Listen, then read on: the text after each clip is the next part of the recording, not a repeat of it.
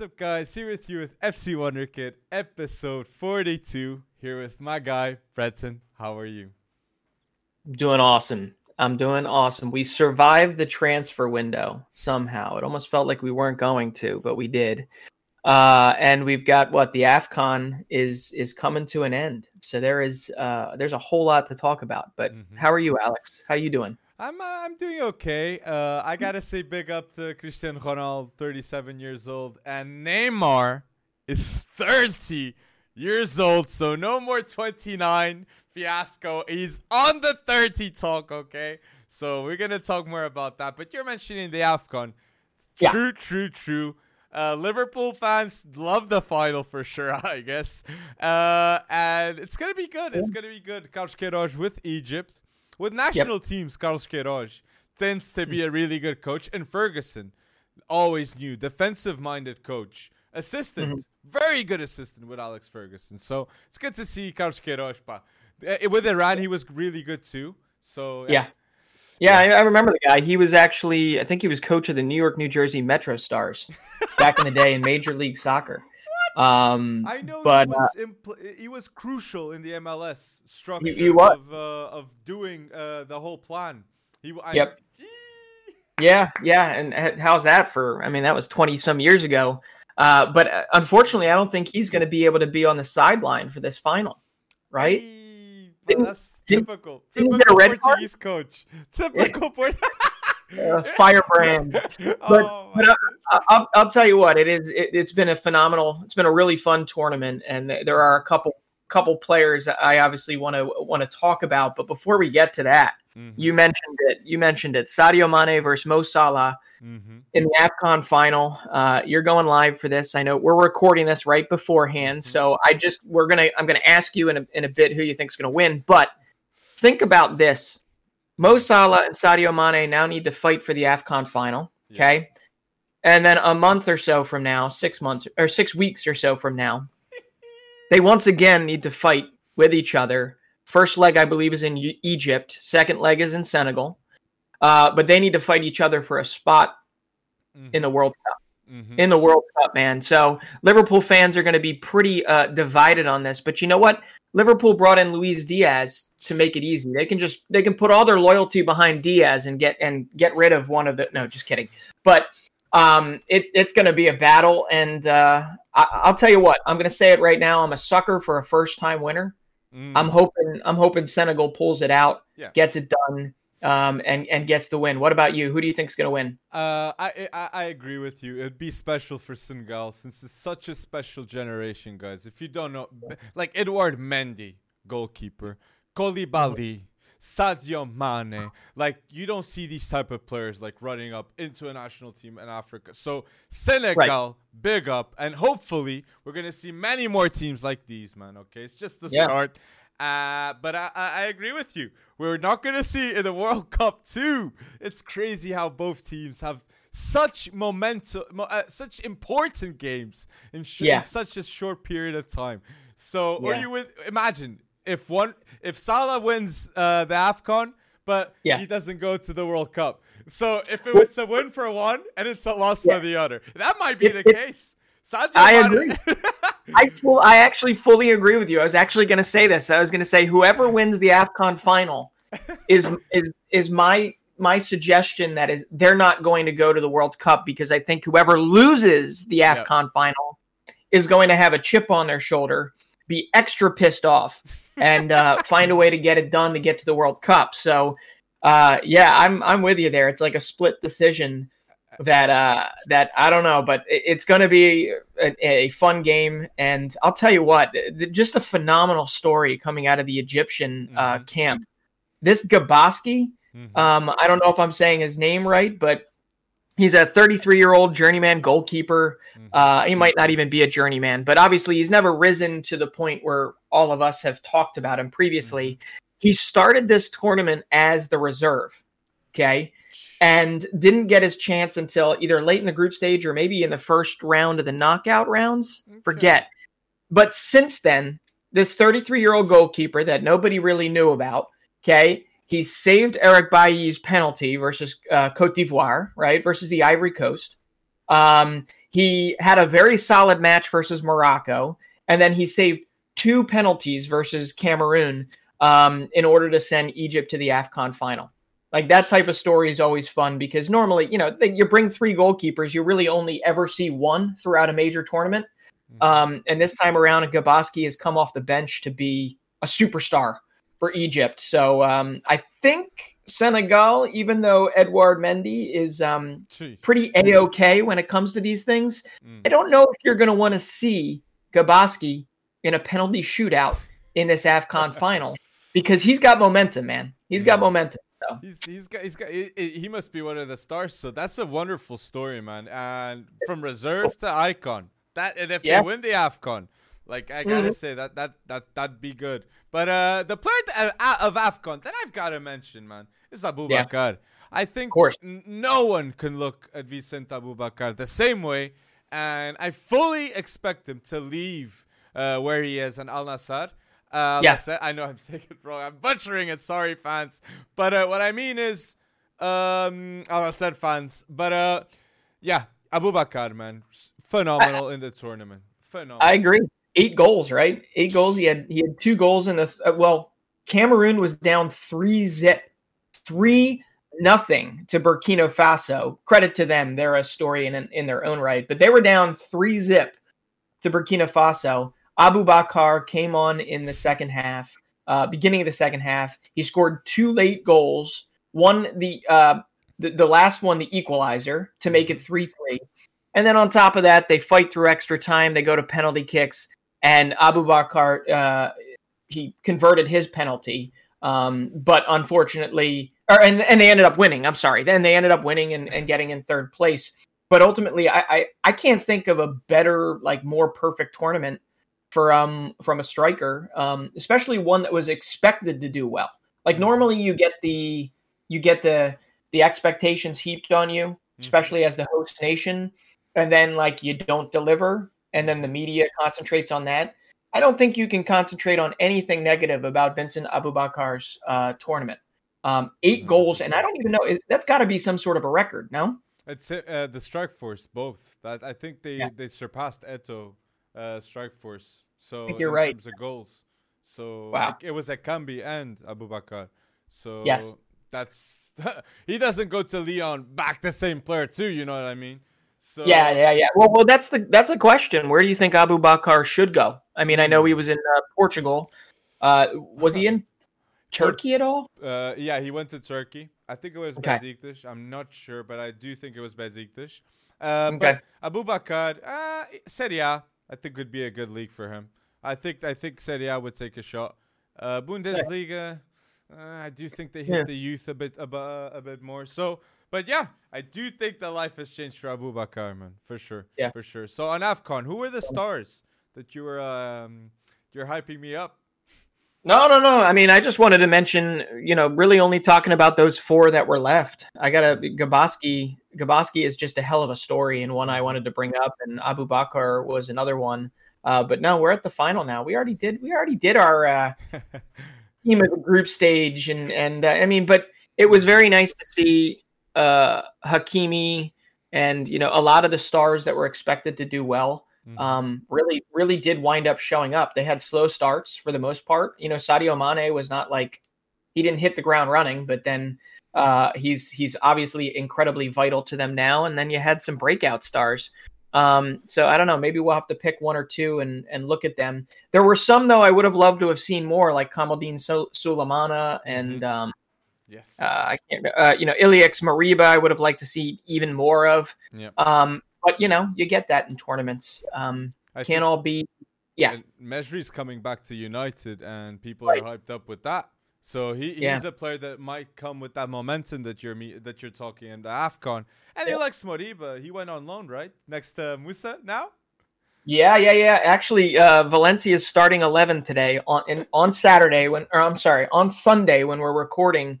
They're starting. They're like front five averages an age of twenty. Um, and the old head in there is Maxi Gomez, who's 25. But you have Ilaix Moriba, who's still 18. Yunus Musah, 19.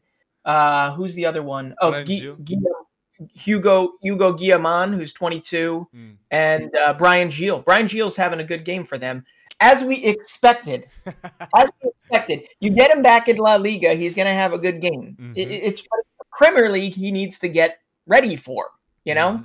And La Liga, in my opinion, doesn't necessarily get you ready for the Premier League. But Mm. uh, that's probably a good segue into you want to like talk about this transfer window at all? Yes, yes, yes. So I, I, let's start. I want to start this because I saw this news and I said, Mhm. why? Why did it happen, man? Why do the same mistakes keep on happening? And I'm going to mention the two snubs, the two snubs of Man United in this transfer window.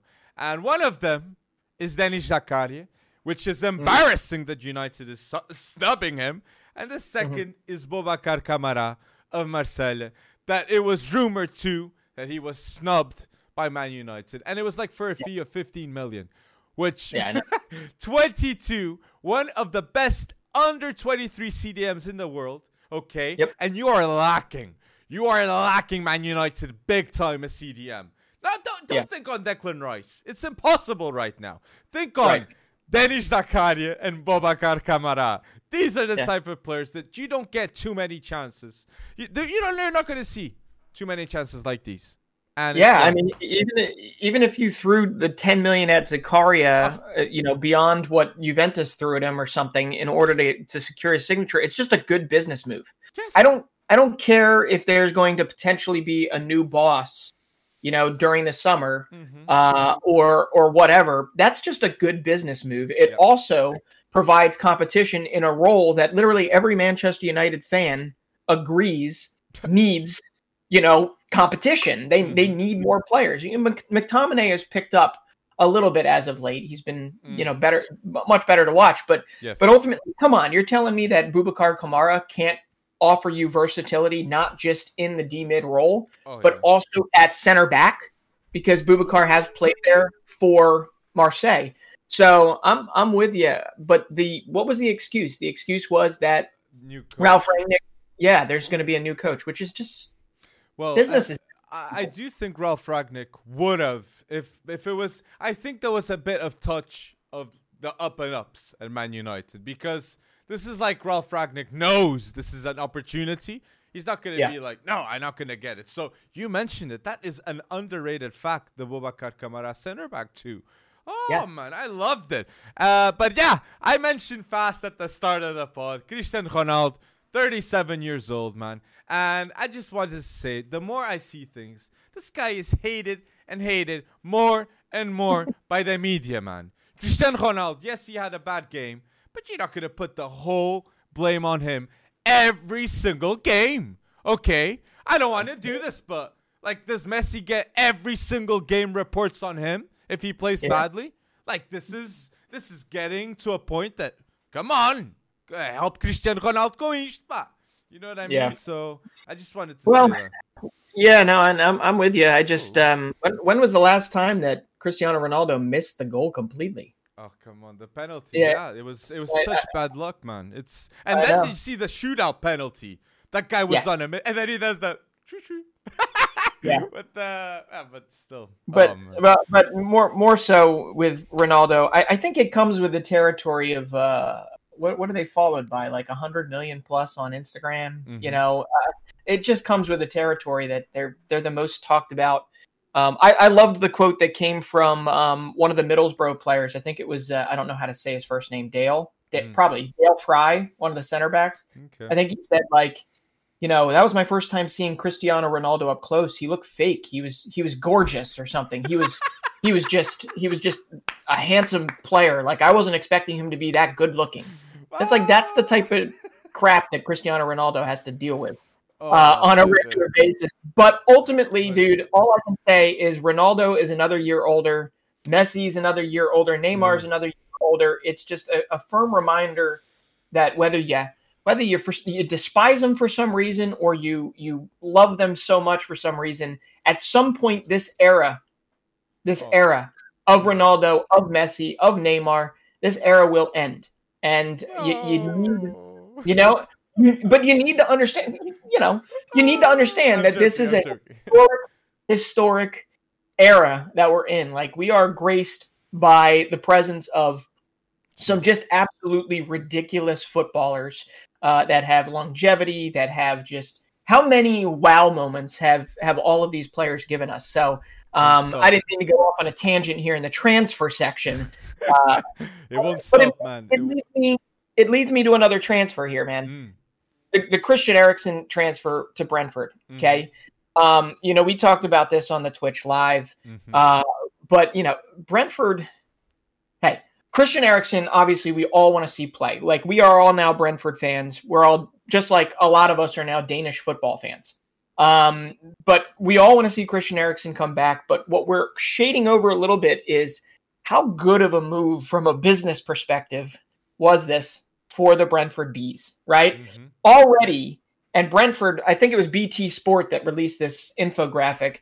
They said that they had 30 times more demand for Brentford jerseys at this time this year when they announced that uh, the deal with Eriksen than the year prior. 30 times the demand.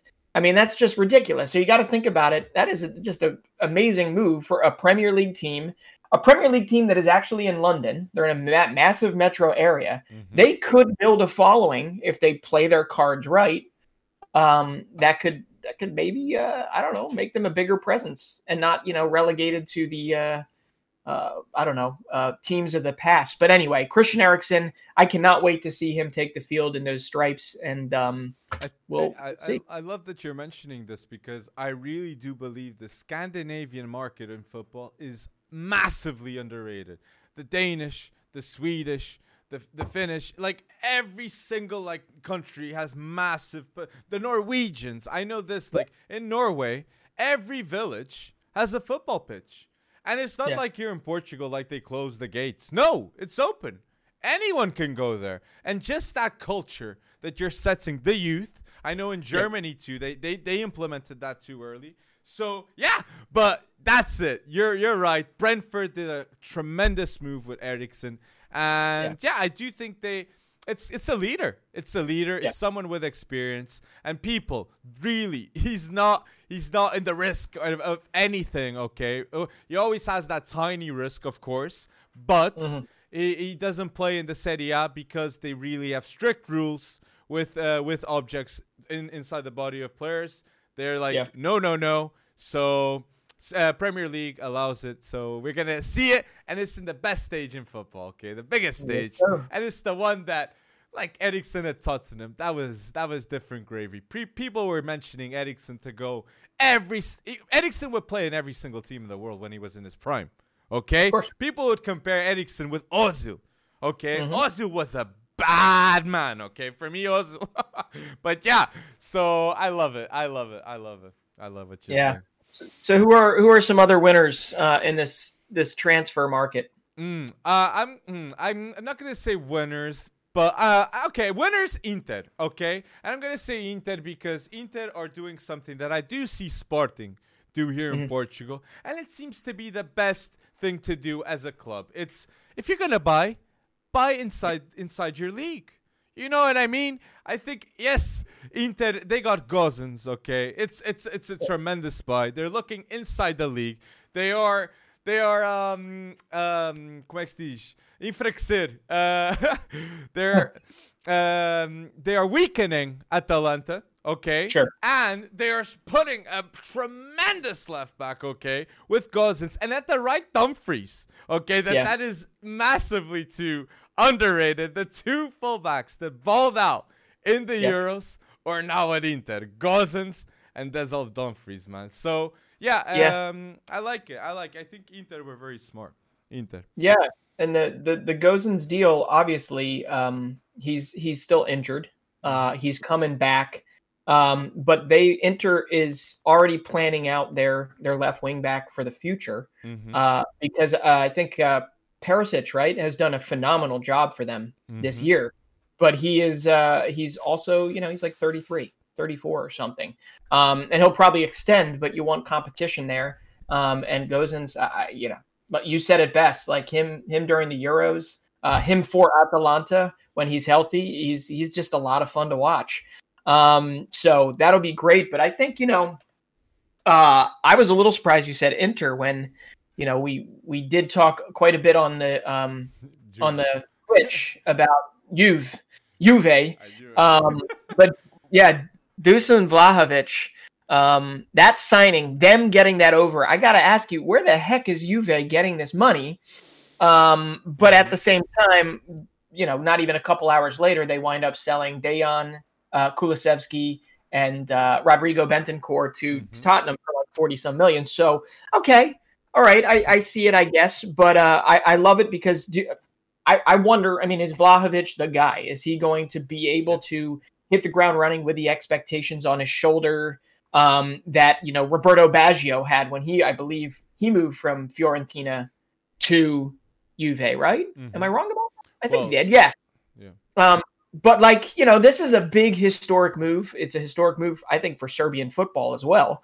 Um, and uh, it's gonna be really, really cool to to see. And then obviously Juventus with the sneaky deal of the transfer window, um, and that's Caria mm-hmm. for for nothing, for pennies. Um, so I think they're clearly one of the big winners, but at the same time, they ain't anywhere close to the Scudetto right now.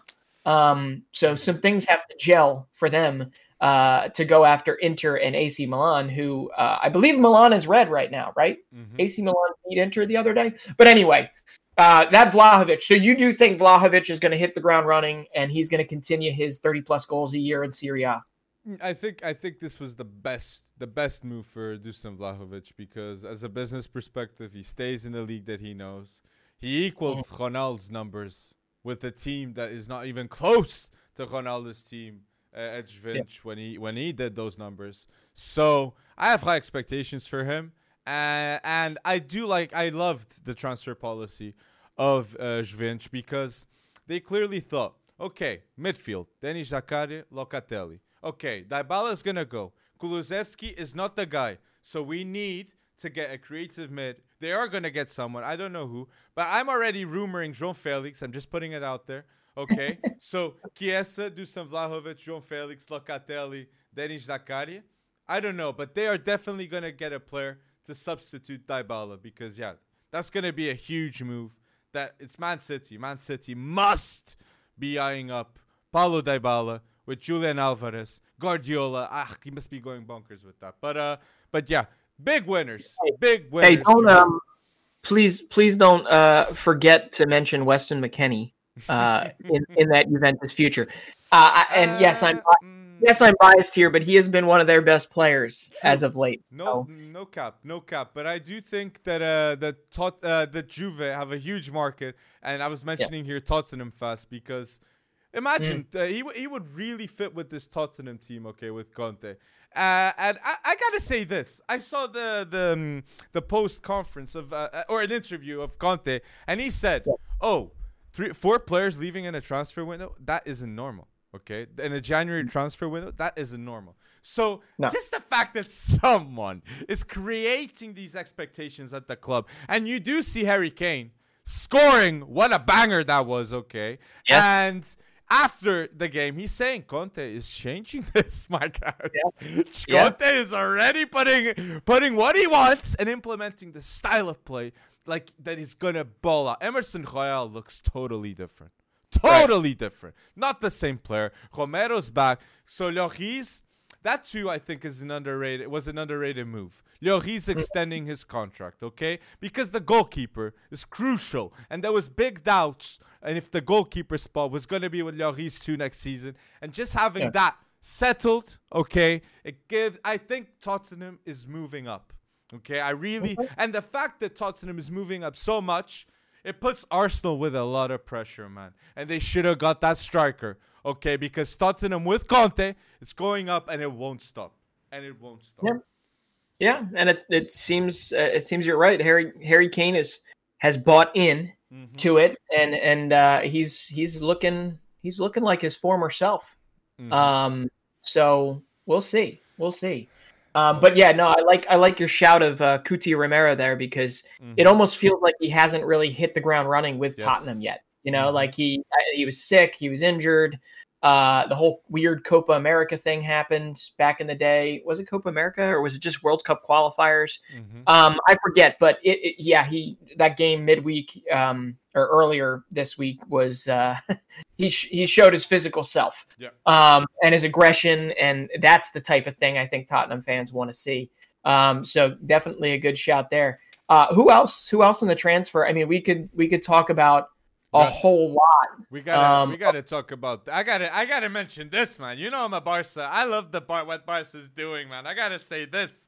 I saw ya. two news that I loved it. I loved it. It was, re- uh, it was reliable source. Uh, Gerard, uh, Gerard, the the Barcelona, the Barcelona expert on Twitter, man. He said Laporta already is putting a salary cap, okay, of 10 million in salary for any player that is coming through in the next transfer windows. But we all know there's going to be one exception. there's going to be one exception. And it's Yeah. that is for Erling Haaland, okay? Clearly, 100% I am I am more co- I'm confident. I'm more confident than ever. You know why, Breton? I Why? see players like Piqué publicly mm-hmm. stating, he stated this. If Mbappe is going to Real Madrid, okay, like Haaland can't win a Ballon d'Or in the same team as him. Yeah, He's got a phenomenal point, Piqué. And I think if Gerard Piqué is saying this, it's because he knows Laporta's been talking, talking, talking about Haaland. Yeah. And I, I believe that Raiola is going to make this happen. It's not even if the money's not there. Raiola will want it. It's the best for Right. Haaland. It's the best for Well, I also I also heard that PK it might be his last year, Yes. and you know if if that's the case, then uh, you- you're going to need to sign a center back. You're going to need need to sign a center back too. yes. Um, and you know, I know the Jules Koundés and the Niklas Süles of the world um, are out there. That, but every team is going to be going after them. Mhm. Um, and we all know that it's prob- Antonio Rudiger is probably headed to Real Madrid. So, um, at, at, at what point do you, are you going to need to focus on that defense I before agree. you focus Haaland?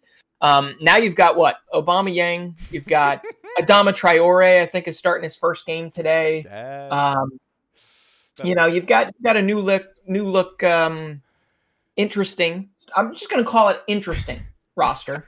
Uh, we'll we'll see we'll see if they actually gel, and then you mix in all the young kids that are going to progress exponentially if uh, if handled right by Xavi. So it's At the I don't know, man. I mean, them breaking their thing for Erling Haaland, while I understand it, it's just Mhm. one of those things where, like, come on, I thought you. I just don't understand the, the the financials behind it. But then again, I get you, I get you. But like at the center back, Ronald Araújo's already there, okay? And that would Sure. been, that would have been a massive, massive transfer that they would have to do to get a player Right. like him. So, but you mentioned it, the pace that has been brought in in this January transfer window to Barcelona, this attacking trio of Ousmane Dembele that managed to stay. I don't know how. Uh, Aubameyang at the fourth, and then Adama Traore. Pace, put Yep. that long ball and let it happen, man. That's what I gotta say. yeah. But uh, And, uh, you know, I, I know I know that it's been talked about previously, but we all remember Aubameyang and Us, Ousmane uh, Ousmane Dembele at you know the Dortmund years. Um, Mm-hmm. and if if I could see even a fraction of that again, that would be a lot of fun. That would be a lot of fun. Um, but yeah, Do you Um, reckon? I, I, I fully reckon that Dembele and Aubameyang talked to each other, and Dembele was like, "You're coming?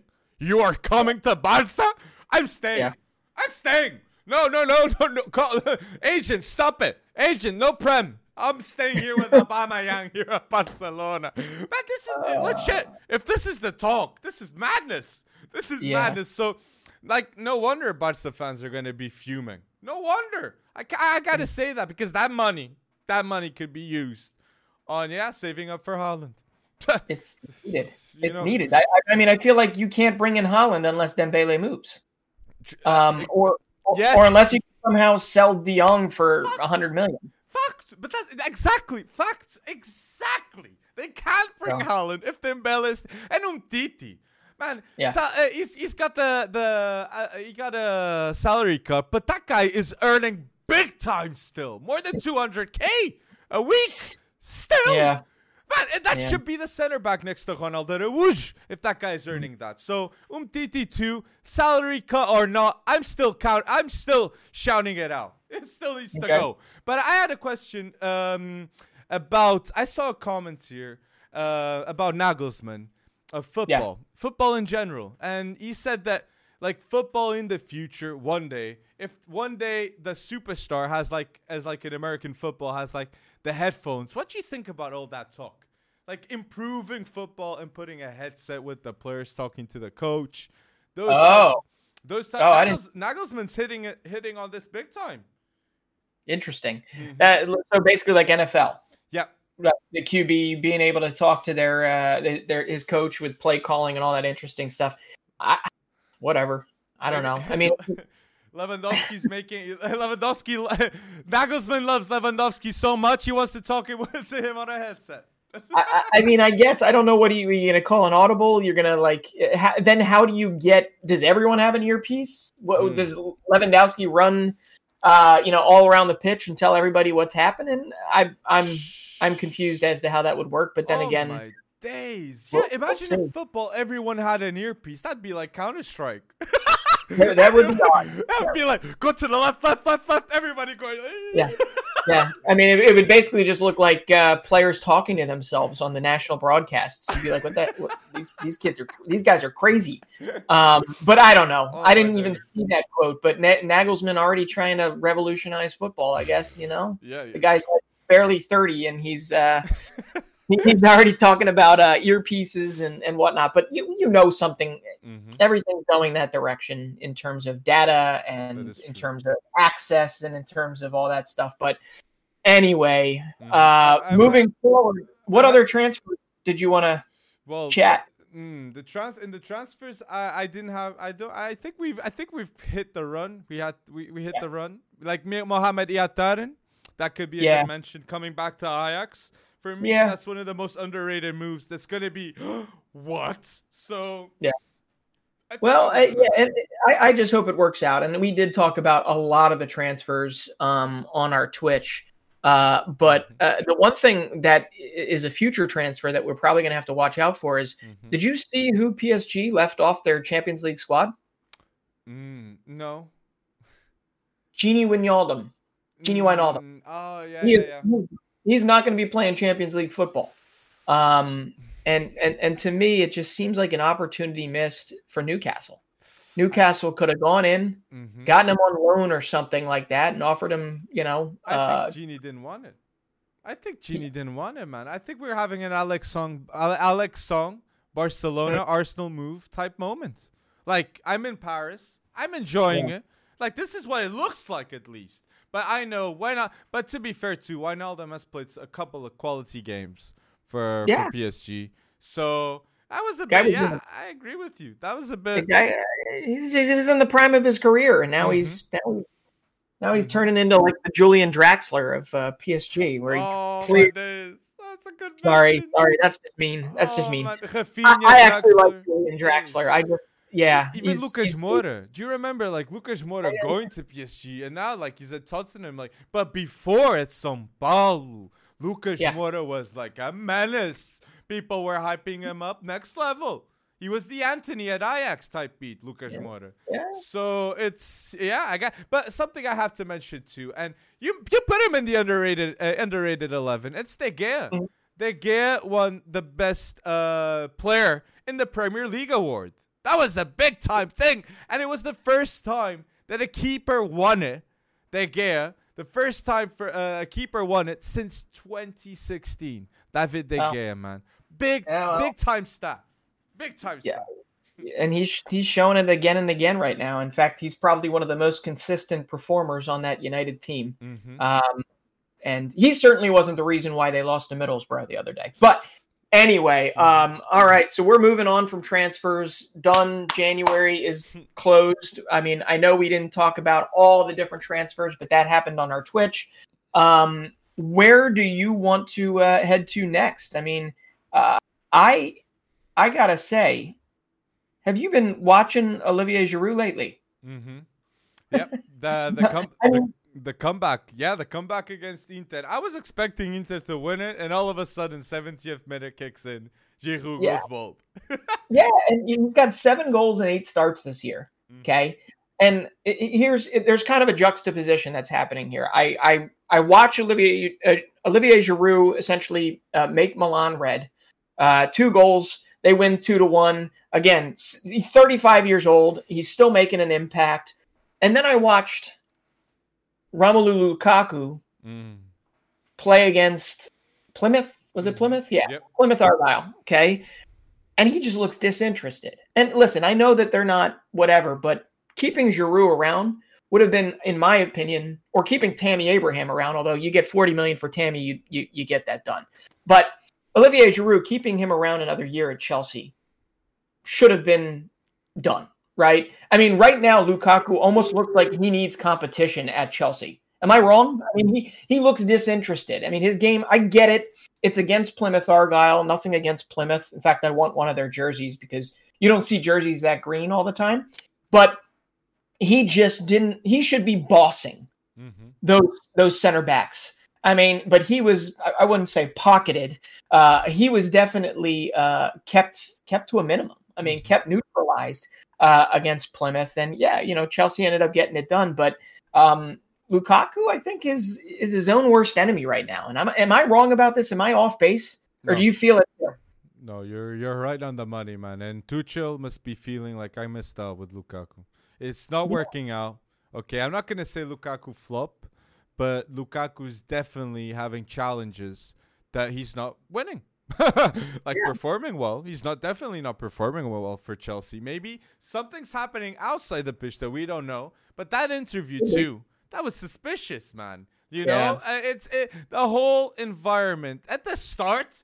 Chelsea fans were putting him on a pedestal. Everything yep. was hyped up. Clips yeah, of him saying, "Oh, I'm back home," saying, "Oh, I dreamed one day to play at Stamford Bridge." Lukaku, big hype, yeah. like Man United with Pogba type beat. You know, yeah. So I don't get it. I don't get it, man. It's always it, it, Pogba at the uh, Pogba. No, Lukaku at the top. He yeah. falls, man. He falls. Yeah. It falls. Like at United, he falls. It's, it's tough. Just... You know what? I didn't mean to take the mm-hmm. the, the, the um the the respect that we have for Olivier Giroud and tie it into a, a Lukaku what if scenario. But, uh, um, but but Giroud doing that for AC Milan. I mean, anywhere Giroud goes, it just feels like he's a uh, he's just a guy you want, right? Yeah. He comes off the bench and he gives everything he's got. He understands his limits. He understands his strengths. Um, and you know, Lukaku, I think it's one of those things where it almost feels as if he he he thinks he's a whole lot better than he actually is. Mm, you know, like be a point. That's his first touch. His first touch was horrendous against Plymouth. I mean, his he was getting bodied by guys he should not get bodied by, and I want to see it work out. I mean, we've seen Lukaku at his best at Inter. Should have never left. You should have never left. Um, I get why you did, but then you're talking about Giroud, and it feels like Giroud was like unloaded unceremoniously, mm-hmm. or like for like pennies, and and the guy, I don't know. It's like Dzeko at Inter Milan, going there for pennies. It's uh, Giroud going to uh, AC Milan and having an impact, mm-hmm. and uh, Lukaku not doing the same in the opposite direction. So, but, but I um, still gotta say this, man. Chelsea still they offload Giroud. They sell yeah. Tim Abraham, Abraham for forty million. They sell Marc Guéhi. They still managed to get the money to justify the funding of like Lukaku. So it's just sad to see, man, that they pulled the trigger and it's not working. But Armand Broja I, I'm not hinting. I really feel it's going to happen next summer back at Chelsea. And maybe mm. Albanian fans and Chelsea fans get hyped. He's coming. And Man Broja, he'll play at Chelsea, man. And Lukaku, watch yeah. out. Watch out. Yeah, this kid is a finisher. A he finisher. is. He is. And I, I know he left the uh, the Southampton game the other day mm. um, because of a clash of knees, and everybody was very worried uh, mm-hmm. about his ACL or whatever. I don't even know what's come of that, but we're hoping that he's mm-hmm. he's good and, and as good as new. But yeah, he he very clearly has a future. And uh, Ralph Hausen ha- Hasenhüttl Hausen can't say his name, but the uh, Southampton boss uh, Mm-hmm. knows that as well, and and he's trying to um, he's trying to secure Broha for the future for Southampton, and uh, I think it's going to wind up getting he's going to wind up getting priced out there. Mhm. Um, but yeah, Broha does definitely have a future. Um, otherwise, yeah, if Lukaku doesn't work out, Mhm. I don't know. How do you offload him? Where do you go? That's that's a big price to pay for it if it doesn't work out. But anyway, um, I got to bring up something. I've been, you know, La Liga has been very interesting because that's one of the tighter, tighter races at the top. And I was looking at the La Liga table um, and also watching some of the Real Betis, uh, Real Sociedad game the other day, and uh, that was Copa del Rey. But I got to say, Manuel Pellegrini, since he has taken over at Real Betis, Mhm. it is it is impressive, dude. I mean, he he just punched their ticket to the Copa del Rey semis. He's got them, I believe, in third or fourth place. And you ready for this?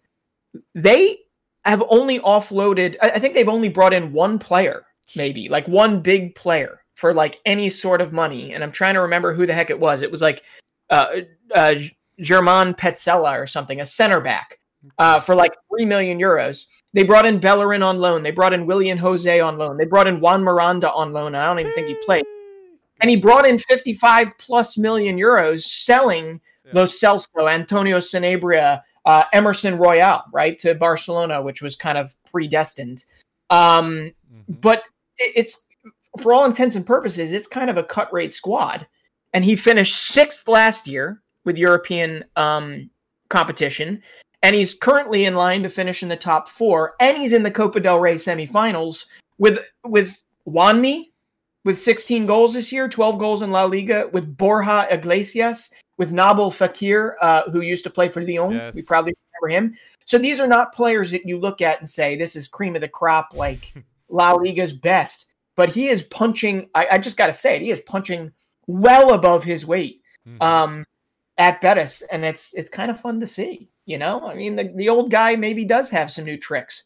Uh, but cool. Underrated player, man. You mentioned it. Liverpool fans know you were so close to getting Nabil Fekir from Lyon. Okay, but yeah, he that was an interesting move. I remember at the time talking to you. I was like, "Is it the injury? What happened? Yeah. How does he go to Betis?" But Bellerin, he winded up. How does he go to Betis too? But he, Yeah. they seem to know, and it's going really well. And that, you're mentioning Athletic Bilbao. They managed Yes. to eliminate uh, Real Madrid. That was a big, big, big moment too. Bilbao is an underrated team in the world of football, man. And I love Yep. the Basque policy, keeping, keeping the players. It's so interesting how they still manage to have such a good competitive team, world class in the It really that it is. So It, it, yeah, yeah. yeah. But I, I also got to bring up that th- their their um, vanquishing of Real Madrid in the Copa del Rey uh, that that avenged their Super Copa final loss to them. But they have also beaten Barcelona, and they've also beaten uh, well, they beat Barcelona in Copa del Rey, and then they beat Real Madrid, and they also beat Atletico Madrid in the Super Copa. So these guys, again, another team, another La Liga team, punching well above their weight. I think it's Marcelino who coaches them. Um, but yeah, that policy. Come on, there's no better story probably in La Liga right now. No more heartwarming story than Nico Williams and Inaki Williams, Definitely. right? Um, and and how underrated, in my opinion, is Iker Mun- Muniain. I don't know how to pronounce Yes, his Iker name. Muniain. Oh my days. That guy's a baller and has been for Yes. years. Has been for years. Oh, So- the Europa League fixtures against Man United. That guy Yeah. was a man. Ferguson was quaking. I think it Yeah. was at the time, right? Like that was amazing. I was thinking he was 21, and that it was Inaki. Inaki was there, but Muniain was like the what that was the guy, and Bernat was it Bernat? Yeah. Uh, Yeah, in, yeah, in midfield. Oh man, Yeah. that team. The Marcus. Oh, you're giving me They- the flashbacks. Aduriz. Yeah. Oh, oh place man. I want to get to, man. Too. I've never been. I've never been to the Basque region in Spain, and I got to get there. I would really, really Oh. love to go. And I guess I now want to see a Bilbao game because, man, uh, I, I don't know. They're they're a lot of fun, and this is all in 2022. They've beaten Yes. Real Madrid, Barcelona, and Atletico Madrid all in 2022 so far. They still got some work to do in La Liga because Mhm. 2021 start was not so great, but uh, Mhm. it, it is it has been fun to watch. I don't get a chance to watch a whole lot of Spanish football mm-hmm. because you know it's not necessarily like prevalent over here, but it is gaining uh, thanks to ESPN Plus and like we just being able to watch that. Uh, it turned me on. turn me on to Real Betis and to Athletic Bilbao. And you know what I love about Manuel Pellegrini at Betis, though. I know we're jumping back and forth, is that he still doesn't give time to Diego Lainez. That's ter- that's terrible to say, but as a U.S. men's national team eh, um, uh, fan, yeah, Diego Lainez just just for some reason always gives us starts and fits when when we play Mexico. Yeah. Um, and for some reason, he just can't get a lot of playing time under Pellegrini. And and you know, if I was a nice, respectable human being, I would wish differently for Lainez, but I'm okay. Stunt the kid's growth. Well, beca- well, because of the the, the moment. but uh, I, I, uh, yeah, it's uh, Lainez, man. Put him at Braga. He would play. He'd play, or maybe in the top. Oh. Port- yeah, he'd play. He'd play. Yan that's Couto. Great, yeah, yeah Yan Couto is coming up too. He's coming off the bench too. So yeah, Galeno's yeah. gone to Porto. So yeah, Braga. Watch out. But uh, you mentioning underrated teams in, in La Liga, and I have to say this. I have to. I'm. I don't like this guy a lot too much. I'm already having smoke with Lopetegui because Lopetegui, when he was here in Portugal, like the, he uh-huh. was a bit non-conventional with Porto with some of his decisions. Uh, but um, yeah, he sticks with his guns. He believes in Oliver. I believe uh, in Oliver Torres. The kid's a baller too. But uh, Sevilla, yeah, he's it's working out tremendously well. Lopetegui was always an excellent defensive coach. Okay, his teams don't suffer a lot of goals, but but I'm gonna get to my point. Sevilla are gonna be a good team, no doubt. A top 3 mm-hmm. top four, maybe top three, maybe top four, definitely in La Liga, and they maybe they'll win Europa League too because um, it's the final is in their stadium.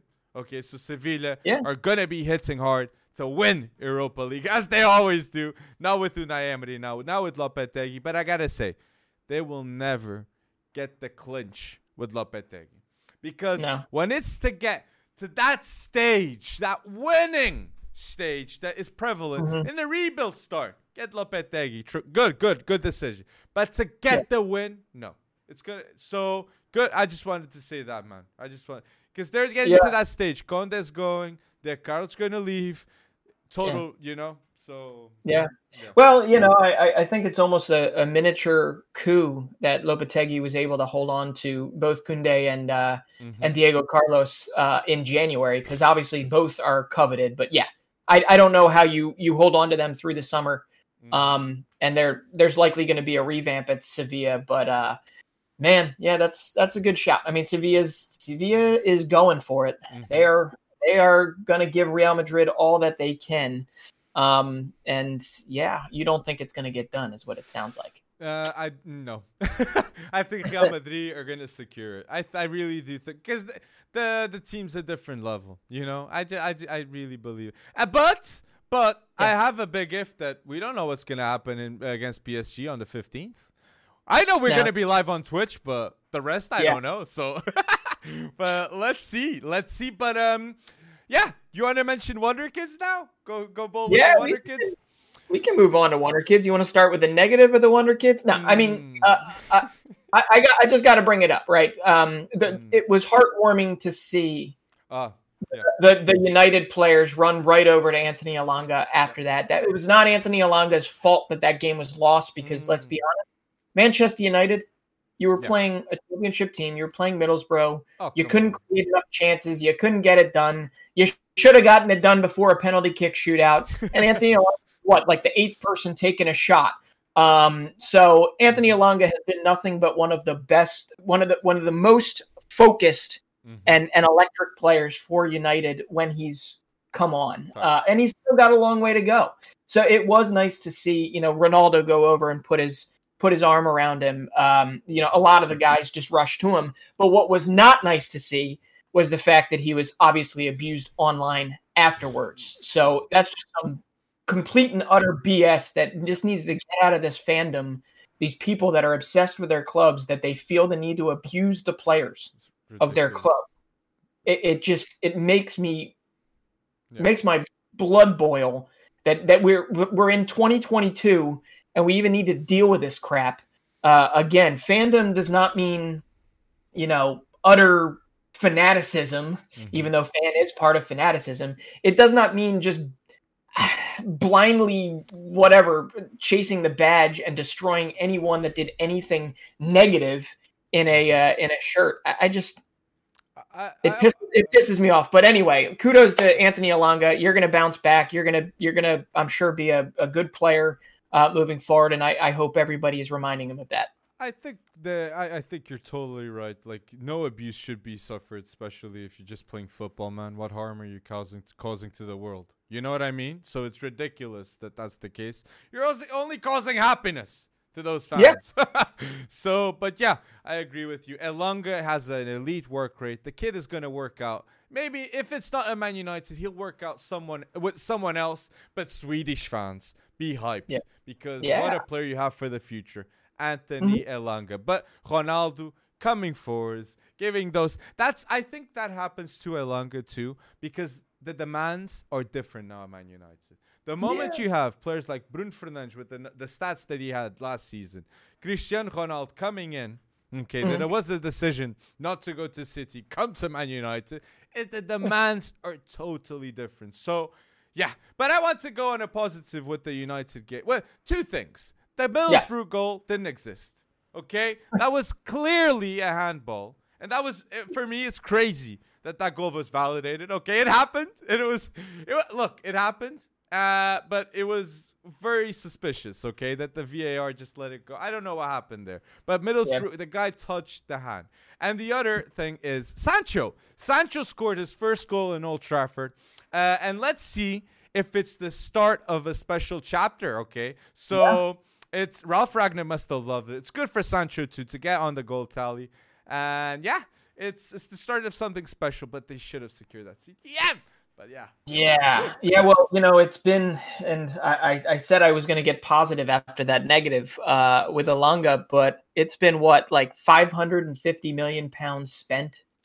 Almost, almost five years, and and United is still looking for a trophy. Um, so you know, I, I do think that you, you're only going up from here. Um, and I, I do think that yeah, the things are in place, but you know, some of these games you just feel like yeah, uh, okay, we can get angry about the handball, right? Yep. If you're a United fan, but at the same time, you're not creating as many chances as you should be creating against a Middlesbrough. Yep. It's just that simple, you know. 100%. And nothing against nothing against Borough, um, but but ultimately, like you should be pinging the crossbar 15 times a game, maybe not, but hmm. um, I just it, it's going to be a while. It's going to be a process, and uh, I got a point though. I got a point that we can we can connect you with the Man United because I think the big difference of Man United when Ronaldo comes in and when Ronaldo comes back in is that yeah. United when he came first into Man United, Man United was a team of winners. Was a team mm-hmm. with a culture of we're going to each game to win it. It's not just to yeah. go, it's to win it and to be vocal that we are the best in the league. Now, that pressure, that demand is non-existent, okay? Players like Ibra say, are saying that they have a small club mentality. Okay, yeah. and if Ibra is saying that, he's been around a lot of clubs in the world. Okay, we all know Ibra likes the Juve, Inter, you know, he, Milan, PSG. He goes around Barcelona. He's got experience, yep. and he's saying United is a small club right now mentality.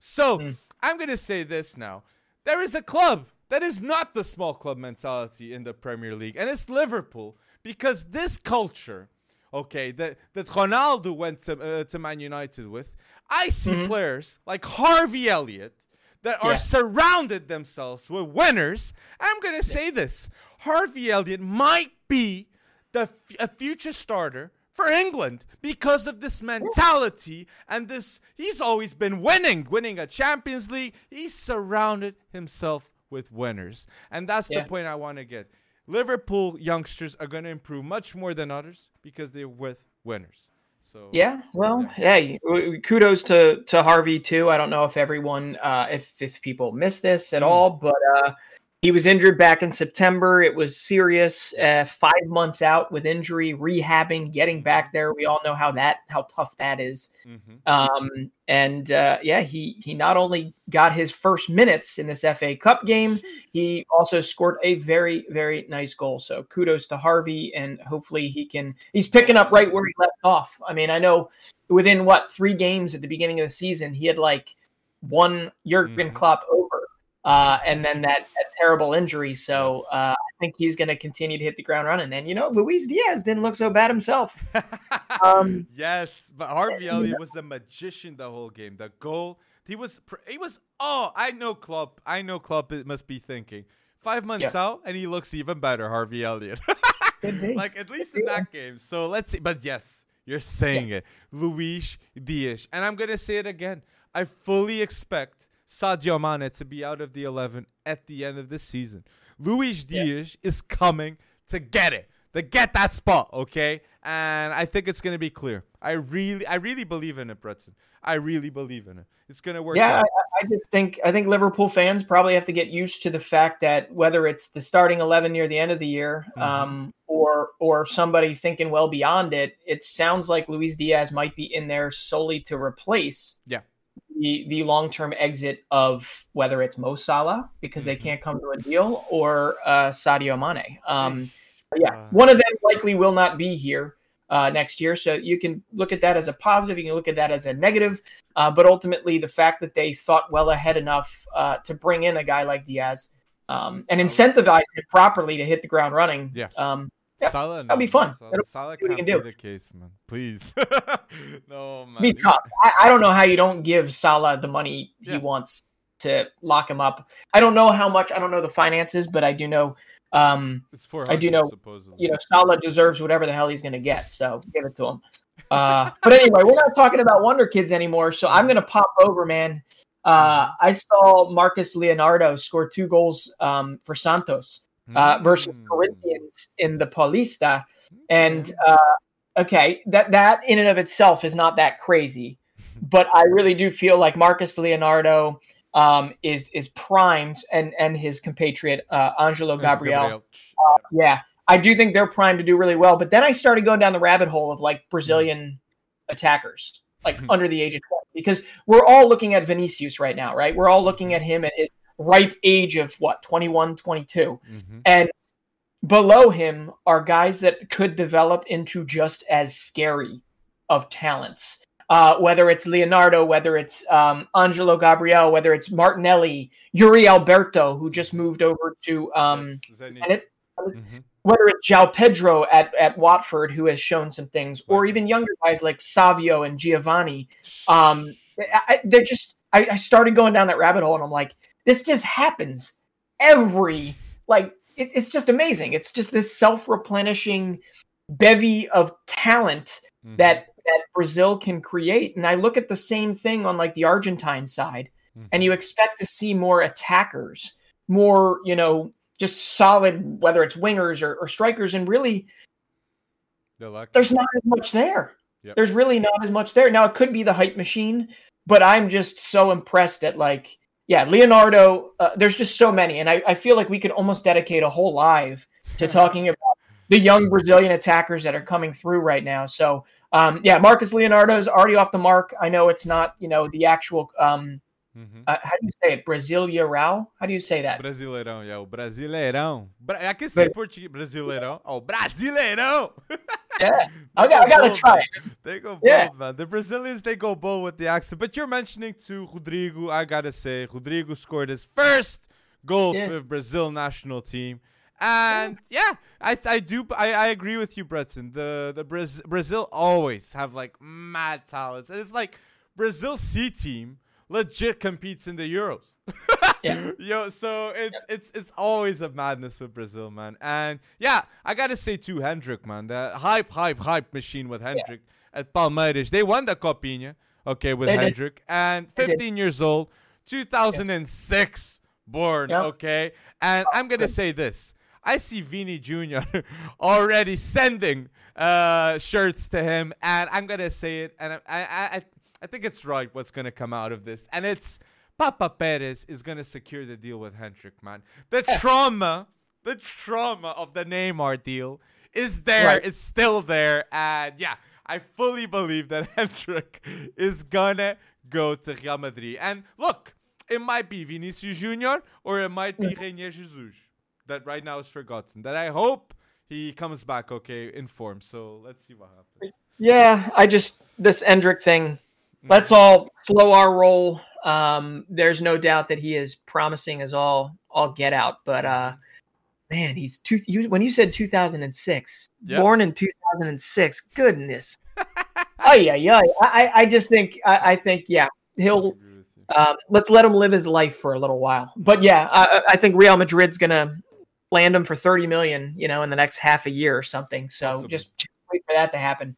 Um, but yeah, that's, that's You mentioned too, like uh, the Brazil. I gotta say too, like uh, Mohamed Kudus is gonna c- back Mhm. go, play back now at Ajax. He's back, so it's gonna be Yeah. hyped up. He's good. It's really good player, Mohamed Kudus. We didn't see him in the Afcon. That would have been good, but he's back at. Ajax, so he, that's good. But going at, going leading up to what I want is Antony. Okay, I fully I see the news, and you know when you see a transfer rumor, you just feel like it's the right one. I feel like mm. this that's the right one. And it's Mbappe, we all know he's going to Real Madrid. And you said Yep. too, Rudiger is going to Real Madrid too. Guys, locked in. But Antony might be the replacement going to PSG. I see rumors of 60 million for Antony. And look, I'm gonna say it. PSG are keeping it safe. And it's a good, good deal. Okay, it's not Mbappe levels, but you're getting a No. pretty good winger, okay? And yeah, reminds me of Lucas Moura deal. Yeah, So, yeah. Well, no, Antony to PSG. Wow, that would be that'd be fun. And if if I were Ajax, I would take that money. Mm-hmm. I would I would ta- if if you're talking sixty million, then that Mhm. hmm. um and plus with the talent you got. Well, they just offloaded Neres, so Mhm. what was that? That was like eighteen. So you get eighty for two uh two Brazilian wingers. Um, pretty good. And I'm sure you've got others that are already um in your young Ajax, your young Ajax squad. Yes. Uh, but man, I don't know. Uh, it was just amazing to me, and I know we're jumping around. It was just amazing to me how just Hmm. unimpressive Ghana was in terms of showing up for the Afcon. And Mhm. yeah, it would have been nice to see Kudus. It would have been nice to have seen more Kamaldeen Sulemana. Mhm. Um, but doesn't change the fact that they do have a very, very bright future. Um, Sulemana at Rennes uh, and and Kudus at, uh, at Ajax. But uh, man, fun. But you know who else has been fun? Mm. Um, and I know I wore a Rangers jersey the last podcast just Ah, boil some boil some blood out there. Um, but Lyle Abada is a very very interesting interesting talent, and I know you were live you were live for the old firm when what was it? It was Reo Hatate, one of the one of the new guys from Japan, Mhm. and uh, Lyle Abada just parent, tearing them apart. Well, he's doing it again today. Lyle Abada uh, earlier this morning on Sunday, I believe he already has a goal and two assists, um, and he's already looking well beyond the SPFL. Like he shouldn't Mhm. be in the Scottish Premiership; he should be elsewhere. Um, but he's only twenty, Israeli winger, um, and uh, yeah, he has really hit that ground running. One of the um, most underrated wingers in the world of football right now. Okay, Okay. he's twenty. He's twenty years old. And when I Yeah. saw that old firm derby, people were commenting, "Watch Abada, watch Abada." I'll be honest. I knew the name. I didn't know Yeah. the skill. That guy is really good, man. Liel Abada is a bowler. Okay, he had a goal Yeah. and an assist that game, and then I see Rio Atate, which I was hyped up with Jota, but this guy scored two goals and had an assist and he got me hyped up for Japan's future. So it was really Yeah. nice to see. And it seems like Celtic, uh, before the summer, they were like shambolic looking. Now you have Yeah. Liel Abada bowling, Rio Atate there, Jota bowling, and uh, there's another winger too, Japanese winger Sure. bowling. Uh, Furuhashi, Do you see? So they, Yeah. they got all the solutions done. And Yeah. Celtic fans must be hyped up, man. They, Must they, they must. They, they got Matt O'Riley was a great signing from uh, the lower the lower leagues in England. Mhm. Uh, he, he just slotted right in in his first three four games. I think he's already won the whole Celtic fan base over. and then I got a shout out. I got to shout out Cameron Carter Vickers, Mm. um, who has been bounced around. You know, he was Mister Yes. loaned out of Tottenham every year to like fifty different teams. Mhm. Um, and Cameron Carter Vickers has found himself a home at Celtic Park. Uh, and I'm excited to see it because I think he's he's only 22 or 23. Mm-hmm. Um, we need center back depth, depth. Uh, U.S. men's national team. Yes. Um, and and you know, him good. playing for that rabid fan base, him playing, trying to win back uh, what Celtic had every year, which was the Scottish Premiership title. Mm-hmm. Um, they they have a chip on their shoulder again for for the first time in, a, in not a long time, but for the first time in a little while mm-hmm. since Stevie Gerrard made Rangers relevant again. So um, I agree with you. I'm excited to see the, the Celtic team. They just took over that table uh, with with the old firm win, and uh, it'll be interesting. But win. yeah, they're gonna win. So many. Yeah, I think I think I mean the momentum Celtics definitely it. it right now. I think you're right. I think you're right. I'm um, I, am I'm more leaning there. Like I was disappointed. Amad Diallo, okay, he just arrived. Yeah. Wasn't there. That is true too. But I was yeah. a bit disappointed with with Rangers in that game. I'll be honest with you. The style of play. I was thinking to myself, Braga would ball out against this Rangers team, and they would win. And even Guimarães, that beat Braga, would beat this Celt- uh, this uh, Rangers team. Celtic, no, they're playing well. But, All right. Uh, well, why, why, don't we use our uh, our very little influence and uh, schedule a Portugal versus Scotland uh, tournament? Uh, no, I I, I uh, think Scottish football is mm-hmm. is um, is always interesting, always interesting to watch. But what what is cool in this transfer window? There were a lot of players um, going on loan or younger players uh, heading to different teams, mm-hmm. and a lot of Americans that have actually just jumped into the Premiership, like Joe Efford and and some others. Um, I'm going to be watching it more because of that. Uh, mm-hmm. even if the, the football is not necessarily up to snuff. What you can't take away from Scottish football, though, mm. is the passion. The yes. passion is like pretty unrivaled there and pretty impressive because, yeah. Uh, so I'd love to know more. But um, finishing yeah. the Wonder Kids news on my end, man. I have to say this, man. The Fabio Carvalho deal falling through for Liverpool. Yeah. I don't know yeah. if he's going to play for Liverpool because he scored against Man City, okay, and he's got right now eight goals and four assists in all competitions, okay, mm-hmm. and I fully believe that Fabio Carvalho is gonna play and is gonna be a really good player in world of football, man. Because Fabio Carvalho's oh. got the touch, he's got elite movement, and he left Benfica and he stayed at Fulham all that time. Stayed yeah. up. It's like people yeah. forgot about him here in Portugal, and now everybody's like, oh, wow. So I think the only cars that Liverpool have is like Harvey Elliott is very good friends yeah. with Fabio Carvalho. But if you ask me, would it be better for Fabio Carvalho to go to Dortmund, that they have the interest, or Liverpool? Well, Dortmund I don't know. You know what I mean? So I think uh, this is what Klopp had to say after he's blamed about it. After Fabrizio says, "Here we go," Fabio Carvalho to Liverpool, like it's, it's, everybody knows about it. And Klopp said, "We are obviously still interested. It will be crazy if not." That says right. it all about Fabio Carvalho, man. The kid yeah. is a baller. What a the, the, the, kid is a baller, and. uh yeah. Fulham is uh, Fulham has created and and developed and nurtured a good one there.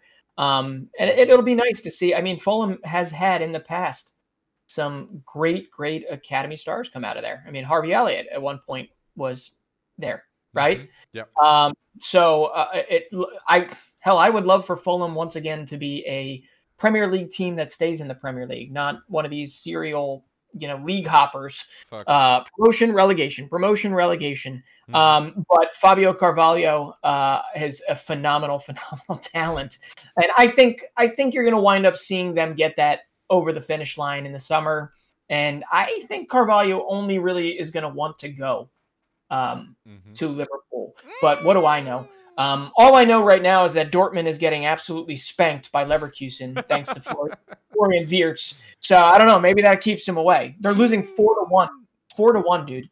Um, You're mentioning it. Barcelona is up three one on Atletico.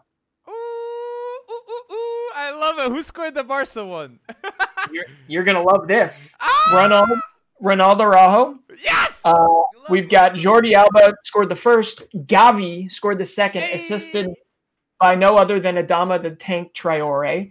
And then uh, Araujo's got uh, the 43rd minute goal. Um, so we're looking at a 3 1 lead at halftime. That's um, that's bold, man. But uh, do you want to lead up to the last topic with the, the best under 23? Yeah, yeah. The only other thing I do have to say is um, I am really, really excited with. There has been we were talking about Brazilian talents, we were talking about Argentinian talents, and mm-hmm. maybe the lack thereof. But uh, you got to take a look and, and start combing around in Major League Soccer. Uh, the the season starts at the end of this month, February 26th, mm-hmm. starting earlier because of the World Cup. Uh, they are picking up some of the next big stars. Um, mm-hmm. it's becoming a stepping stone league. And I know we're looking at, you know, for the Savios and the Yuri Albertos and the João Pedros and all these Brazilians. But over in MLS, you will find a lot of Uruguayan talent, a lot of Venezuelan, a lot of Ecuadorian.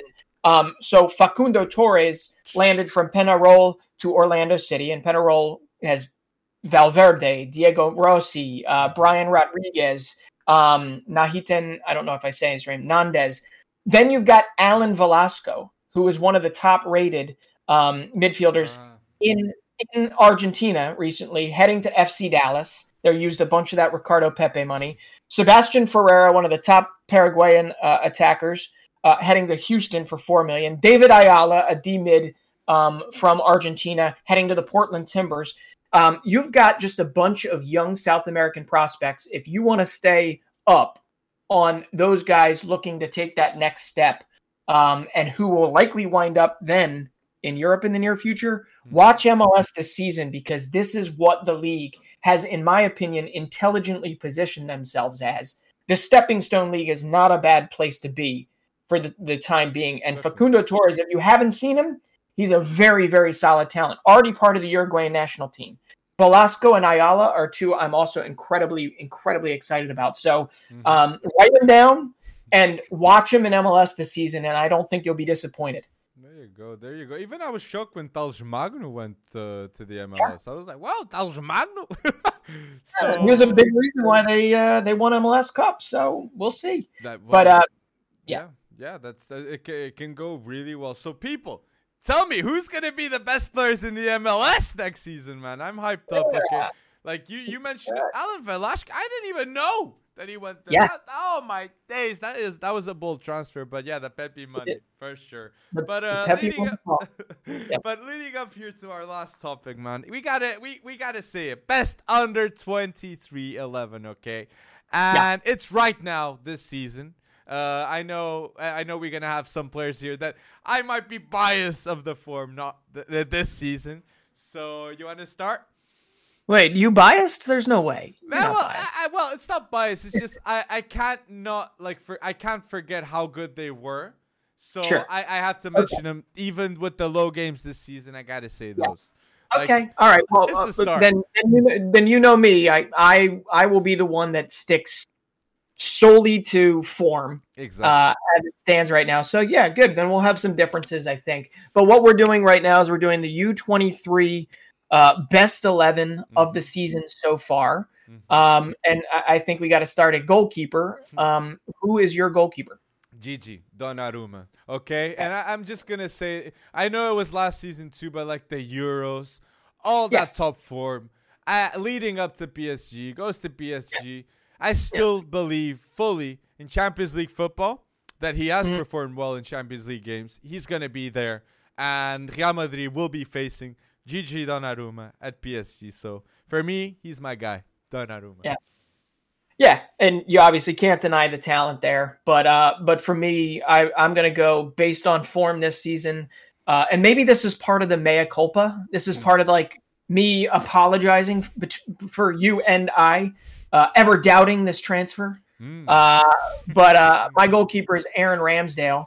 Um, and I think that the 10 clean sheets in the Premier League kind of speak for themselves. I think the wearing your heart on your sleeve speaks for uh, itself and, and the promise of mm-hmm. maybe one day becoming the, you know, the top goalkeeper for England uh, heading into the World Cup. I don't know. I don't know if it's too soon, um, but there's no doubt Ramsdale uh, has earned his keep, earned his fandom, earned his excitement um, at the Gunners. So yeah, goalkeeper so far, Aaron Ramsdale for me.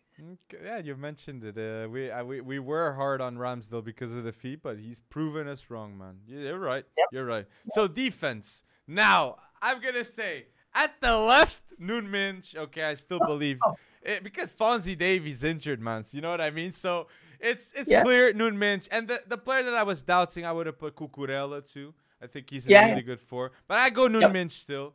Then at the, at the two center backs, I go simple. Best under 23 center backs in my opinion right now in form. Ronald Araújo, okay, Okay. and Jules Koundé. And Okay. then at the right, Trent. So my defense right now has Donnarumma, Nuno Mendes, Ronald Araújo, Koundé, and at the right, Trent. There Yeah. you go. Yeah. So All defense. Okay. Well, we have a difference in opinion on the left back, Mm. uh, which which is going to be probably the the way for the near future. But I still have I still have Fonzie Davies uh, because even though he has been sidelined with these heart things, and we hope he, he hope he's back soon, um, he's still he was he was almost back to his previous form, right? I mean, he already he had already racked up six assists. He was looking good in the Champions League. Um, he was just part of the Bayern machine all over again. Um, but if not Alfonso Davies, I would have put, and this is kind of a weird one, although I love Cucurella and I love, I think he's incredibly and massively underrated. Um, I really think David Raum for Hoffenheim uh, it deserves a shout. You know, two goals, six assists, 23 years old. He's worked his way into the German national team conversation. Um, I mean, that's pretty damn good. And if you're not going to go with Raum, Sergio Gomez deserves a shout at Yes. Anderlecht. Yes. You know, 13 assists, six goals. Um, you know, he's not, he wasn't born a left back, right? He's kind of worked into that role. Um, so I got a lot of backups there, a lot of caveats. But I, I in the end, I, I still have to go with Davies, and I hope he, he's back, um, back soon. Our center backs are almost the same. I wrestled with Ronaldo Rajo because I'm, I actually do think it should be Jules Koundé and Ronaldo Rajo. Um, but I, I still went with Jurrien Timber just because- Mm. how effortless he's made being his age uh, and how good he has looked. And I understand there is a difference in quality between La Liga and what Barcelona is going through Mhm. and in the Eredivisie, but you know he's been phenomenal in the Champions League as well for Ajax. So I, I put because I had a feeling you were going to put Araujo, I put Jurrien Timber just because he certainly deserves a shout. Um, and the fact that he deserves a shout beyond the Sven Botmans and the William Saliba, who has Bastoni. been Bastoni. solid. Yeah, and Bastoni. Oh my goodness, yeah. Yep. Um, just shows me, you know, the pro- promise that we think he's going to pro- pro- provide and grow into. But at some point, he's going to need to take that next step from Ajax to another club, and I just wonder when that's going to be. Um, and then my right back is Trent Alexander Arnold, and I don't even want to get into this conversation because, yeah, if you go down the rabbit hole of he can't defend, he can't do this. that's uh, that's, I mean, that's come cap. on. That's cap. Uh, That's cap. Yeah, it is. It is cap, but Hakimi's been pretty damn good as of late. But I think in terms of consistency, Alexander Arnold, I mean, he's at the top of so many different statistical categories in the top five. Those stats don't mean everything, but the kid is otherworldly in terms of creating chances, in terms of progressing the ball, in terms of uh, the, he's a beating heart of that Liverpool attack. He's only 23, you know, and he's doing that. Uh, so I, I, I still got to put him. So yeah, my defense is Davies, uh, Koundé, Jurrien Timber, and Trent Alexander Arnold. It's you. You mentioned it. It's, it's it's it's stats, but it's stats and moments. Who has better moments than uh, Trent at right back in the world? No Yeah. one. And I'll tell you, maybe in the ten years, it'll be difficult to find a right back with these moments, especially at the age of twenty three. But yeah, Reece Sure. James is injured. I say, Yes. I say, I say that that makes it much easier because Yep. Reece James prime, Hakimi prime. I'm having I'm having doubts with those two because Reece James has no flaws. Literally, he can score, he can defend, he can cross it. I like I really have doubts between those two, but Trent, yeah, Yep. I, magnifique, magnifique. But yes, the the center backs Bastoni, I totally I love it. So midfielders, okay, Yes. uh, I'm gonna I'm gonna say I I, I love this my, my midfield personally. Before I say it, I'm just gonna say for me underrated. they should be spoken much more than they are, and Yeah. they will be. They will be. Let's be positive. So I'm gonna start first mention Tchouameni. Okay, Tchouameni at Monaco right now is no doubt in my mind a top 10 central midfielder in the world in form. The captain, the leader of Monaco, and France plays in a double pivot with Pogba and Tchouameni. Okay, hmm. this guy is a baller, and he's under 23, 80 million it's justifiable for Real Madrid to go out and pay. Every year that passes by is 20 more million for Tchouameni at Monaco. That's how I see things. So get well, him fast. There's inflation around the world, so I'd expect even more than 20 million. Yeah. There you go. Then the other center midfielder, I'm gonna go with a player that he tackles, he defends, he does it all. He's the fuel of that team, just like Tchouameni at Monaco. It's Declan Rice at West Ham, okay? That he's built different. Different gravy, man. There's a reason wow. why Man United are quaking their boots when they play against West Ham. At the midfield, Scott McTominay and Fred against Declan Rice, you're gonna get bullied. And they did. Yeah. So I fully believe that West Ham, it's very difficult for you to keep Declan Rice. And yeah. he is the future of England. This is a player that is no doubt Jude Bellingham. You're you are trying to go and play next to Declan Rice in that midfield. Sure. Okay, so uh, he's the future of of England. And then at the cam, right now this season, I gotta say it. You love him, I love him. It's Florian Wirtz, man. Wirtz yes. is built different in stats, in moments, just like I said with Trent. And the yep. future of the Dachmannschaft is with Florian Wirtz. and yeah. yeah, let's see it. Let's see it happening. So my midfield guys, just to recap: Tchouameni, um, Declan Rice, and Florian Wirtz at the camp. This is an underrated midfield. Bold. Yeah, those are. I think I, you told me I was going to be surprised, but uh, I, I, think we have more aligned than you than you know. Um, Florian Wirtz actually he uh, leads with uh, no other than Thomas Mueller. He leads uh, all top five leagues in goal goal creating actions. Um, so I know that feels obscure, but that basically tells you he is he is the fulcrum.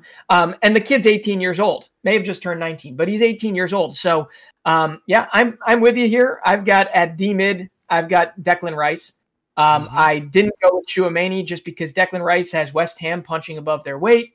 Um, he's mm-hmm. the lifeblood of that. You can English tax me all you want. You can talk about all that stuff. I do feel Declan Rice is actually pretty underrated. Yeah. Uh, and it is kind of funny that you and I have turned a corner on this and, and been talking about this more because, mm-hmm. uh, yeah, Tchouameni is a baller, but Declan Rice for me wins that over. And then I had to put another kind of lifeblood mm. type of situation. Um, just a phenomenal player having a great year for an underperforming side, and that's Jude Bellingham at Dortmund. Okay. Uh, he's higher than Trent, believe it or not, in, in uh, goal creating actions. He's direct, he's tenacious. I think he's growing exponentially. Um, and he's a whole lot of fun to watch. So while there are better center mids out there right now, mm-hmm. uh, Bellingham gets my choice, and then at at Cam I've got Florian Wirtz, man. Um, but I gotta shout a couple others. Mm-hmm. Please do, okay? please do. Yeah, um, I mean, because we we didn't mention Pedri, he's yes. just getting back. We didn't mention uh, mention Sandro Tonali. Um, Mason Mount, Phil Foden, Phil Foden. We're not even really mentioning here. Uh, Gavi or Gravenberch. Um, but one I just got to throw out there is mm. going to irk maybe Arsenal fans. Uh, one of the most progressive players uh, this year and tenacious players wears his heart on his sleeve. Um, and I know had a rocky rocky road at Arsenal and and still would if he ever returned. Matteo Guendouzi has been playing phenomenally mm-hmm. for Marseille this year. Mm-hmm. Um, and, and it ain't just the hair, man. Uh, he's just been he's been very very good. He is not part of my midfield, but I just ha- felt like I had to mention him. But but you, you have to yeah the facts and truth is there's two players that could be in this. They're being snubbed and closely performing to be in this best under 23. You mentioned Guendouzi and Saliba. Both yeah. have a say to play in this team. That that is that's crazy, man. Guendouzi. Yeah. Mason Mount too, Saka, and it's the fact too. I gotta say, like Alphonso Davies, he, I didn't put him too because he was injured, and Wesley mm-hmm. Fofana too, he was injured, so eh, that's another yeah. stuff. But Saliba and Guendouzi, watch out, people. But you want to go to the yeah. front three, Breton? Yeah, do it. This this is this is just makes me angry. It, it, makes you angry, and it makes me angry if this happens to Real Madrid next season. Okay. uh, because the front yeah. three, if you don't know, it, it's simple, I guess. Mbappe, Haaland, mm. and Vinicius Junior. This season, no one, no one can be ahead. Okay, in the three, the top three, ahead of Vinicius Junior. I, I, beforehand, I'd say Foden was in this yeah. generational category. That he is. Yeah. I do believe Foden is special, but Vinicius Junior getting the finishing locked is like saying yeah. I'm a cheat code right now, guys. Okay, I'm built different, and so that's why he's in my under 23 winger spot. That's it. I agree with most of that. I am mm. going to I'm going to push back on one. I mean, mm. Erling Haaland's Erling Haaland has actually missed 11 games this season, and he's already still got 23 goals, six assists in 20 games. Exactly. Um, so yeah, he's absolutely ridiculous. But why? Uh, here's why I'm going to put Dusan Vlahovic over him.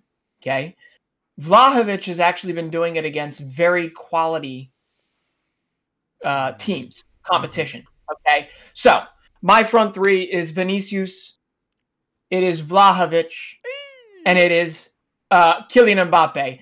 Uh, Vinicius is very simple. He's mm-hmm. actually beating uh, Mbappe in a lot of metrics, uh, progressive carries, mm-hmm. carries into the box, all sorts of things that st- won't show up on the stat sheet. No, by the way, he's also got 15 goals, 10 assists and we know why Kylian Mbappe is there because you can you can whatever wax poetic about League One just not being this, not being that, but mm-hmm. the, the dude's got 19 goals, 16 assists. Oh, he yeah. does it everywhere, right? He's just insane. He does it in the Champions League. He does it in League One. He does it wherever he wants to. I agree. Okay.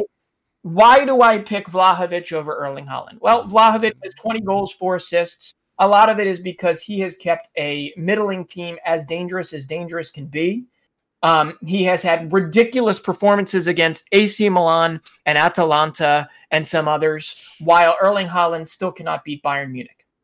Okay, I don't mean this in a I don't mean this in a negative at all with Erling Haaland. yeah, uh, but like, come on, he had he had four of those twenty three goals for Haaland were uh, in in the DFB Pokal, right in a cup play. Mm-hmm. Uh, he, he has two goals and four assists against Frankfurt this year, and like three goals against Greuther Fürth. Mm-hmm. Uh, I don't know if that's how you say their name. Uh, you know, it hasn't exactly come against quality competition. He is an absolute freak of nature, and very likely by the end of the season, uh, Erling Haaland will absolutely deserve to be in this 11, right? Mm-hmm. It's the same for me as Phil Foden. Phil Foden, by the end of this year, when we start getting into massive, massive games, mm-hmm. like Manchester City doesn't need Phil Foden to light the world up every game right? Mm-hmm. They need Phil Foden to serve a role. And right. Phil Foden has done that, and he has earned the praise and the trust of one of the best, you know, one of the best coaches around. 100%. Uh, Foden is ahead of Jack yeah. Grealish. Yeah, yeah. so, exactly. so, and Jack Grealish was 100 million. So, yeah, it, that is Crazy. a testament of how good Phil Foden is. So, yeah, just and, gonna say uh, gonna say the 11s so we can have a recap here with the 11s. So at the goal, I go with Donnarumma. At the left, Núñez with Ronald Araújo, Jules Koundé, and at the right, Trent. Then my midfield, Tchouameni, Declan Rice, and Florian Wirtz, and the strike force, Mbappe, Haaland, and Vinicius Junior. Laporta, please don't make this happen if for real. yeah. All right, my eleven. My goalkeeper is Aaron Ramsdale. My left back's Fonzie Davies. Uh, my two center backs are Jules Koundé and Jurrien Timber. Mm-hmm. Right back is Trent Alexander Arnold. I've got uh, Declan Rice, Jude Bellingham, an all English midfield uh, with my cam Florian Wirtz. I, I, love that we're in agreement with that. And we've got Vinicius Vlahovic and Kylian Mbappe up top. And one more thing if Dusan Vlahovic had other things, like he, he didn't even really play in Coppa Italia this year, if he had European competition, I do think Vlahovic would have maybe four, five, six, seven more goals to his name. That is true. Right. And, and he doesn't have it. So he technically could be beating, you know, Erling Haaland on goal um, goals scored this year. Mm-hmm. But uh, the funny thing is, is yeah, Erling Haaland's a freak of nature. I, I, I this is nothing against him. I, we we know that he probably will be the. Oh, the we got to shout out a couple others that are having mm-hmm. ridiculous years though. Oh, Jonathan David been phenomenal for, for Lille. Amine Gouiri, yeah, Victor Osimhen, Darwin Núñez. These guys just you know they're great, but they're not Erling Haaland or Vlahovic right now. That window, man. Yeah, I I I agree with you. And Karim Adeyemi, I agree with oh, you. Yeah. You, got, you you you got ballers out there, but yeah, Darwin, that's uh. But yeah, people, tell us who should be in our best under twenty under twenty three eleven. Put down yeah. below in the comment section. Please don't forget to like the video. It's a huge help, man. But yeah, episode forty two here in the wraps. A long one and a good one, man. Uh, I really enjoyed doing this. It was uh, yeah. it, was, it was good. It's cathartic. uh, there will be so much more to talk about, but uh, yeah, go. really, episode forty-two in the books, man. There you go, in the books, guys. And thank you for listening to episode 42, guys. Go visit fcwonderkid.com to support us even more. Head to the Twitch. We're going live on Twitch. And don't forget to subscribe on the YouTube. That's a massive help for us. And yeah, yep. I hopefully you ha- uh, I hope you have a wonderful week, guys. Go bold. Yep. so long.